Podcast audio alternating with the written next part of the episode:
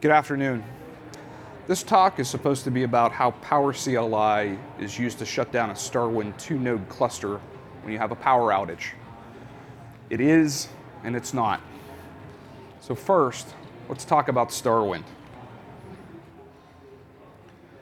It should be noted that although this session description stated that it's a critical flaw, that the workaround is now formally documented via a white paper that Starwind has published.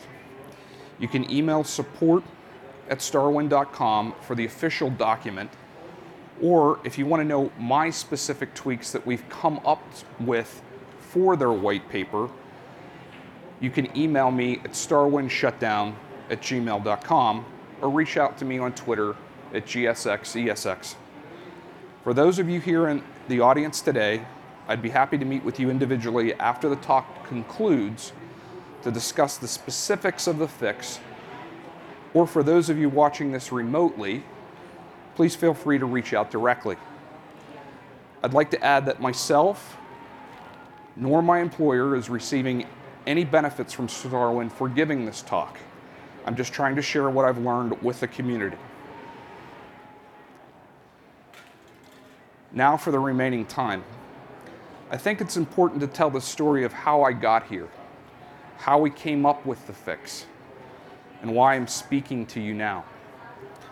I don't have much of a slide deck, so bear with me.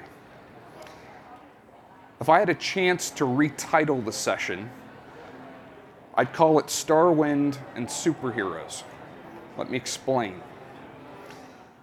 I'm going to take a big rewind. We're going to go back to 2002. I was fresh out of college, and I had moved back home to chase a girl, of all things. I had no job prospects, and an opening just happened to come up at a company whose controller lived down the street from my parents. The controller and my mom were friends. They had the opening for an IT project coordinator.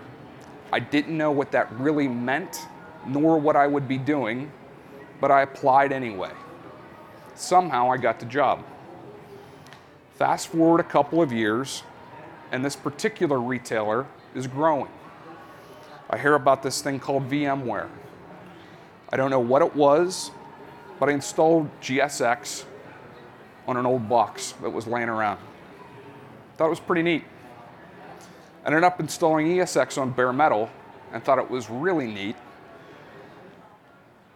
And eventually did vMotion, and I had what Amy Lewis would call or refer to as, and as many of you have stated, a software defining moment. I knew this was really something special, software that I knew I was going to be using for a real long time. So let's fast forward a little bit more I've been promoted to an IT director with staff, and the retailer is growing yet again. They had an ERP app that needed move off of dumb terminals to Win32. The new Win32 app didn't play with Citrix, and it wouldn't run on a terminal server.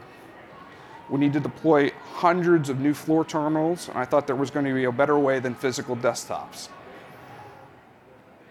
Did a Google search, somehow stumbled on VDI and started reading early blogs of people like Scott Lowe, Duncan Epping, Cormac Hogan, and Brian Madden. And I thought, hmm, wonder if someone's using this locally. So I did a Google search. I found the Western PA VMUG users group. I drove two hours from my home for the first meeting. I met guys like Eric Pond, I did my first presentation and eventually get asked to sit on the steering committee. I really enjoyed it. Then the financial crisis hit. And for a lot of different reasons, IT burnout that I didn't handle properly, being one of them, I left the re- retailer and switched career focuses.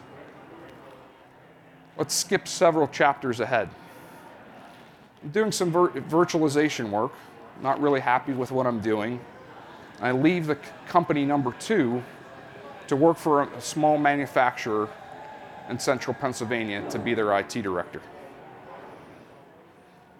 I want to get back into the virtualization space. So I start going to VMUG meetings again. And my first VMUG meeting in Pittsburgh, I sit down, and a gentleman by the name of Gabe Maentz comes over to me, who I've never met before, and he introduces himself. And he asks me, Am I on Twitter or do I blog? Never heard of Twitter at that point. Never had done any type of blogging, but it sparked my interest enough to keep me looking into it and to sign up for a Twitter account, which I encourage all of you to do if you don't have one to begin with. I went to the Pittsburgh UserCon that following year. I met Ariel Sanchez. Found more Twitter followers, found more relevant information. Then applied for VMUG leadership for Central Pennsylvania after which I was awarded the expert status and found about, out about this particular event. Via that, I was able to have my pass for this event compensated. And because we were limited with funding and getting here, several VCDXs, which I thought was fairly incredible, reached out and even offered hotel rooms and to pay for my meals. The whole overall event has been incredible. On Sunday, I was introduced to Scott Lowe, who's multiple guys I, have read and owned, and I met fellow VMUG leaders. Monday, I literally bumped into Duncan Epping. Tuesday, I worked the VMUG booth and talked about VMUG Advantage. I got to meet admins from all over the globe. I also got, got to meet and shake hands with Brian Madden. And then Wednesday, as I was leaving the Veeam booth, I just happened to literally back into the man that's responsible for the 486 architecture and has a large part of why we're all here today, Pat Gelsinger.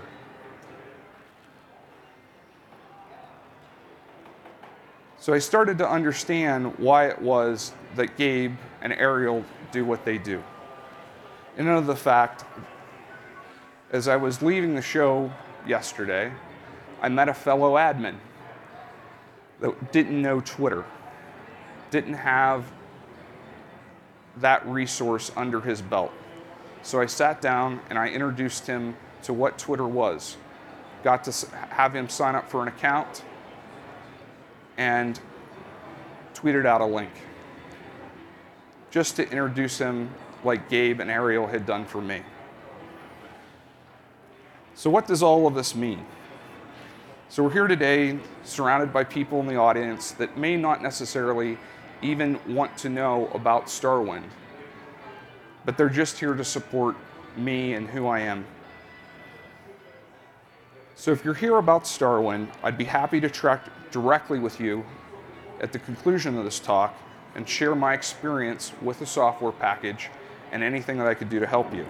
If you're watching online, and have Starwind questions, please contact me via email at starwindshutdown at gmail or on Twitter, again, at GSXESX. But let's go back to that meeting. The key takeaways that I've come up with out of this event to make a bad quote from a great movie is be excellent to one another. And then to quote Pat, is do a great job today and build the skills you want for the job tomorrow. And the focus of the event has always been, or excuse me, one of the VMUG themes this week was be a, superhero. Well, in my opinion, superheroes certainly don't wear capes or have x ray vision. They're the other everyday people all around us at every level that do the right thing when it's easier to choose the actions of the bad guy. Thank you.